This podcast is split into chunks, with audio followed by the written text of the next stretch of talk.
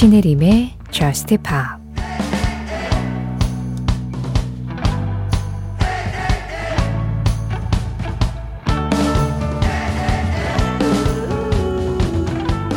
이 길을 따라 계속 걸어가면 돼.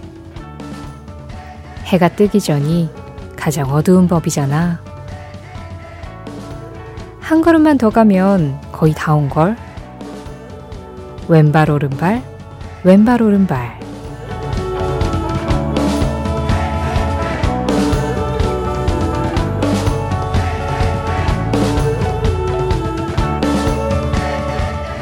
Left, right, left. 찰리 퍼스의 노래로 신혜림의 저스트 힙합 시작합니다. 신혜림의 Just Pop 시작했습니다. 오늘은 찰리 푸스의 Left, Right, Left 그리고 벤슨 분의 Sugar Sweet 이두 곡의 노래로 문을 열었어요. 지금 막 끝난 벤슨 분의 Sugar Sweet은 2060번님 신청곡이었고요. 가장 먼저 들은 찰리 푸스의 Left, Right, Left는 5912번님이 골라주셨습니다. 저녁 투잡으로 아직도 일하고 있네요. 찰리 푸스의 Left, Right, Left를 들으면 위로가 될 것 같아요. 신청합니다 하셨는데 방송 시작하자마자 위로를 좀 받으셨을까요? 위로라는 건 필요할 때 그때 그 순간에 바로 해드려야지 효과가 좀 있거든요. 아, 저녁 투잡. 이렇게 좀 여유 시간이라고 하긴 좀 그렇고 그냥 시간을 쪼개서죠. 예, 네, 시간을 쪼개서 경제적인 이유에서든 아니면 나의 발전을 위해서든 어떤 이유에서든 계속해서 일을 하면서 그 시간을 허투루 보내지 않는 분들 보면 진짜 다 잘 됐으면 좋겠고요. 그리고 시간이 날 때마다 그걸 뭘 흐르듯 쓰고 있는 저 스스로를 좀 반성하게 됩니다. 5912번님, 진짜 멋있으세요. 8332번님은요, 안녕하세요, 이모. 시험 기간인 고1입니다. 오늘 정말 힘들었어요. 위로해 주시면 좋겠어요. 저스틴 비버, Off My Face 신청해요 하셨어요. 그렇군요. 이제 고등학생들 시험 기간 됐군요. 아, 그래요. 항상 시험 기간은 봄에 꽃이 가장 예쁠 때, 가을에 단풍이 가장 아름다울 때, 이럴 때 찾아오더라고요. 그래서 저도 굉장히 불만이 많았던 기억이 지금 갑자기 또 나네요. 8332번님, 지금 힘든 건 너무 당연한 겁니다. 당연하다는 건 주변에 투정을 좀 많이 부리셔도 상관없다라는 뜻이에요. 아까 5912번님은 찰리포스의 노래를 들으면 위로가 될 것 같다고 하셨는데, 우리 8332번님은 저스틴 비버의 음악을 들으면 좀 위로를 받으실 수 있겠어요? 아, 그러면 이모가 틀어드려야죠. 그럼요. 저스틴 비버입니다. Off My Face. 저스틴 비버의 Off My Face에 이어서 시그리드의 Ghost 전해드렸습니다. 1102번님 신청곡이었어요.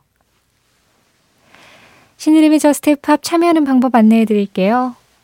오늘은 문자 번호 샵 8000번. 어제랑 변함없습니다. 그냥 오늘 도라고 보단 오늘은 이라고 해보고 싶었어요. 놀라시게. 문자 샵 8000번 방송 진행되고 있는 새벽 1시부터 2시 사이에 열려 있고요. 짧은 문자에 50원, 긴 문자와 사진에 100원의 정보 이용료 들어가요. 스마트 라디오 미니 역시 방송 진행되고 있는 새벽 1시부터 2시 사이에 이용할 수 있습니다. 미니 메시지 쓰시는 건 무료고요. 신혜림의 Just Pop 홈페이지 사연과 신청곡 게시판 여기는 언제나 열려 있어요. 방송 시간 상관없이 언제든지 접속하시고 로그인하시면 이용할 수 있고요.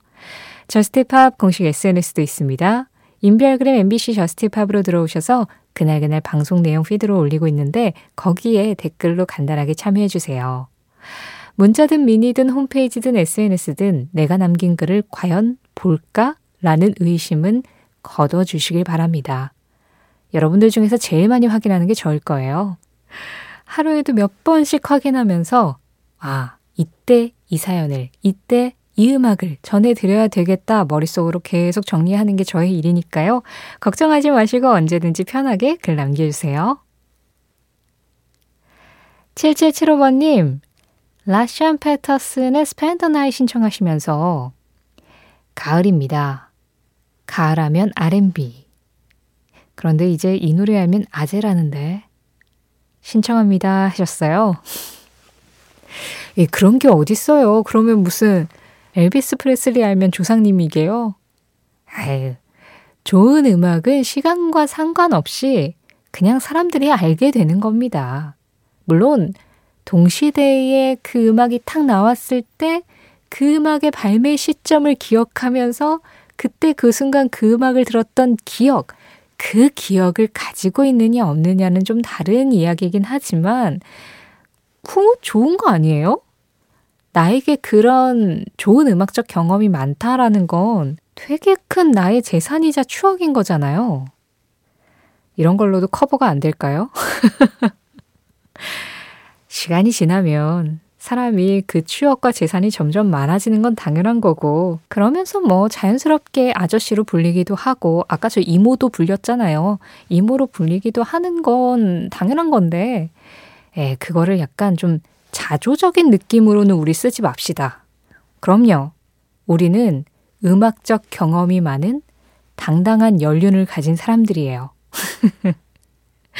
7775번님이 추천해주신 가을에 어울리는 노래 라시안 패터슨입니다. Spend the night.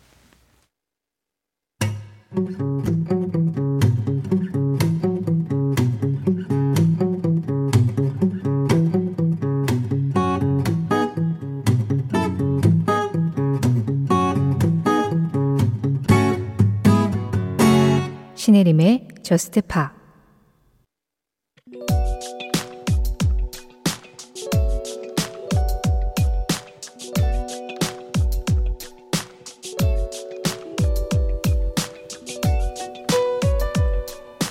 2000년 11월 1일. 이날 당시 26살이었던 영국의 가수 로비 윌리엄스는 본인을 좋아하는 팬의 생명을 살리기 위해 자신의 골수를 기증하기로 했다.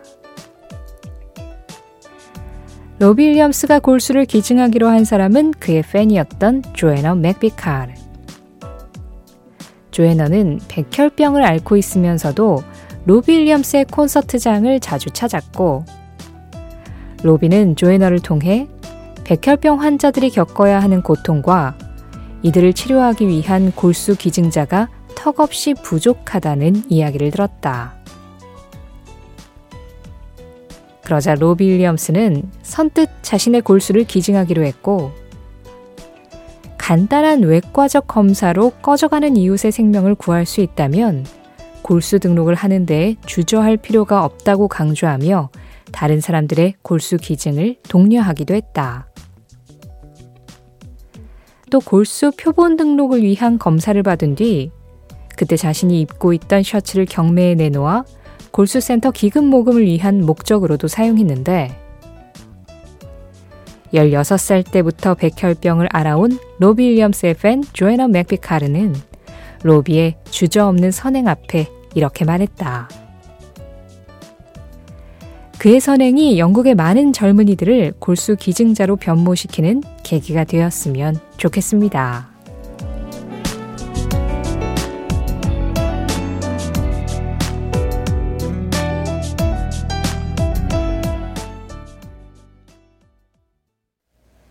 그 장면, 그 음악.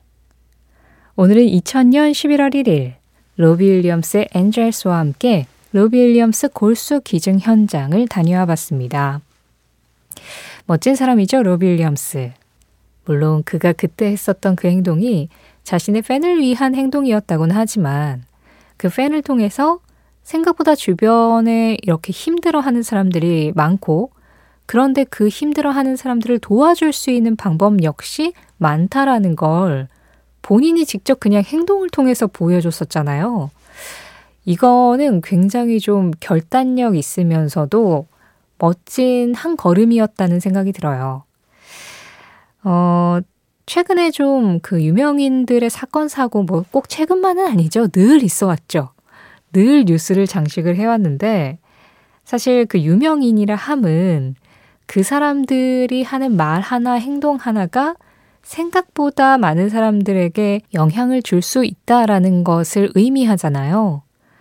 그렇기 때문에 유명인들이 한 이런 좋은 일들, 세상을 조금이라도 예쁘게 만드는 일들이 조금 더 귀에 많이 들렸으면 좋겠다 그런 생각이 드는 오늘 그 장면 그 음악이었습니다. 오늘은 2000년 11월 1일 로빌리엄스 골수 기증 현장을 다녀오면서 천사는 바로 여기 있었네요. 로빌리엄스의 엔젤스도 함께 들어봤어요.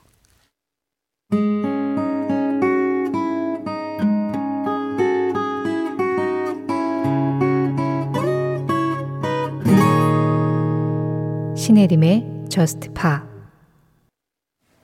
노래 두 곡이어서 들었습니다. 지금 막 끝난 이 음악은 The 1975의 Robbers 김지원님 신청곡이었고요. 그보다 먼저 들으신 곡은 도나 루이스였습니다. I love you always forever 박정식님과 함께 했어요. 0094번님 하루 종일 자소서만 쓰다 보니까 벌써 저스트팝 할 시간이 돼버렸더라고요. 요즘 할 일은 많은데 제 연비는 딸려서 피폐한 날들을 보내고 있습니다. 자기소개서를 쓰고 있는데 점점 제 자신을 잃어가는 느낌이에요. 어쨌든 21 파일럿의 Stressed Out 신청합니다 하셨어요.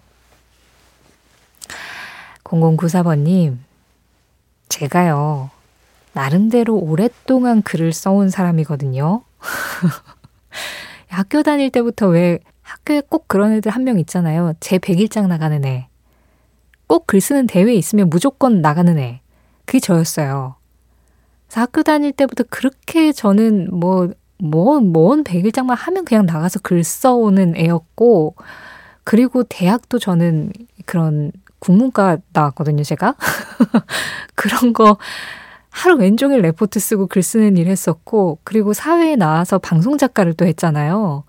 그러니까 작가 일 하면서도 원고를 하루에 얼마나 많이 써댔는지, 진짜 원고 많은 프로그램 할 때는 정말 하루에 거의 책 한 권 분량의 원고를 쓴 적도 있었어요. 그런데 제가 글을 잘 쓰고 못 쓰고를 떠나서 그 정도로 많이 이제 글을 접해봤으면 어느 정도 글을 쓰는데 이력은 있을 거 아니에요. 제가 제일 쓰기 힘들었었던 글이 자기소개서였어요. 저도 막 취업 준비할 때 자기소개서를 꽤 많이 썼었는데, 쓸 때마다 스트레스고, 쓸 때마다 이거 어떻게 써야 될지 갈피를 못 잡겠고, 너무 힘들었어요. 진짜. 한 글자 한 글자 써내가는 게. 저는 0094번님의 그 피폐함을 압니다. 진짜 사람이 피폐해진다니까요. 예, 특히나 이게 자기소개서라는 건 대체적으로 이제 취업이나 이직을 할 때 꼭 필요한 서류인 거잖아요. 그러면 그 회사와 그 직무가 나하고 잘 맞습니다를 설득을 시켜야 되는 작업을 그 글로 해야 되는 건데, 사실은 내가 어떤 사람이다라는 걸 나 스스로한테 설득시키기도 정말 힘든 게 사람 인생인데, 그걸 다른 사람이 읽고, 아, 그렇구나 하고 납득할 만한 글을 심지어 또 눈에 잘 보이게도 해야 되잖아요. 엄청 많은 서류가 올 테니까. 그거 저 진짜 단언컨대 노벨 문학상 받은 밥 딜런도 자기소개서 쓰라 그러면 쉽게 못 쓸걸요. 저 그거는 좀 자신있게 말씀드릴 수 있어요. 아, 0094번님. 네, 힘든 시기를 보내고 계시군요. 그 스트레스를 어떻게든 좀 해소를 하셔야 될 텐데, 21 파일럿의 Stressed Out으로 이거, 이거 한 곡으로 안 될 것 같은데요? 일단은 한 곡을 들으시고, 그리고 어디 가서 진짜 인적 드문 데 가서 소리라도 좀 지르고 오세요. 어, 어떡해. 이렇게 고생하고 나면 그 자기소개서에 미처 다 담지 못한 나의 진면목을 알아주는 그 누군가, 그 어떤 회사, 그 무언가를 만날 수도 있겠죠? 0094번님 신청곡입니다. 21 파일럿츠 Stressed Out 이어지는 음악 8182번님 신청곡입니다. 도쿄 프로젝트 다이아나 골드버그 나는 아직도 세상에 우주에 삶의 일부가 되고 싶은 충동이 있다. 그리고 음악을 통해서 그것에 조금 더 가까이 간다는 느낌을 받는다. 데이브 게헌 디페쉬모드의 보컬 데이브 게헌의 한마디에 이어서 들으신 음악은 디페쉬모드의 Somebody였습니다. 김민구님 신청곡이었어요.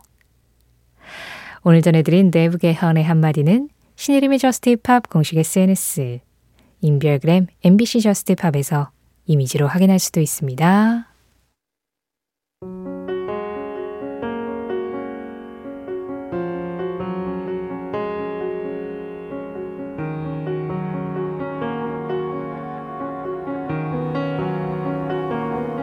저스트팝 오늘 마지막 곡입니다. 끝곡은 사라 바렐리스 Between the Lines 이 음악 전해드리면서 인사드릴게요. 지금까지 저스트 팝이었고요. 저는 신혜림이었습니다.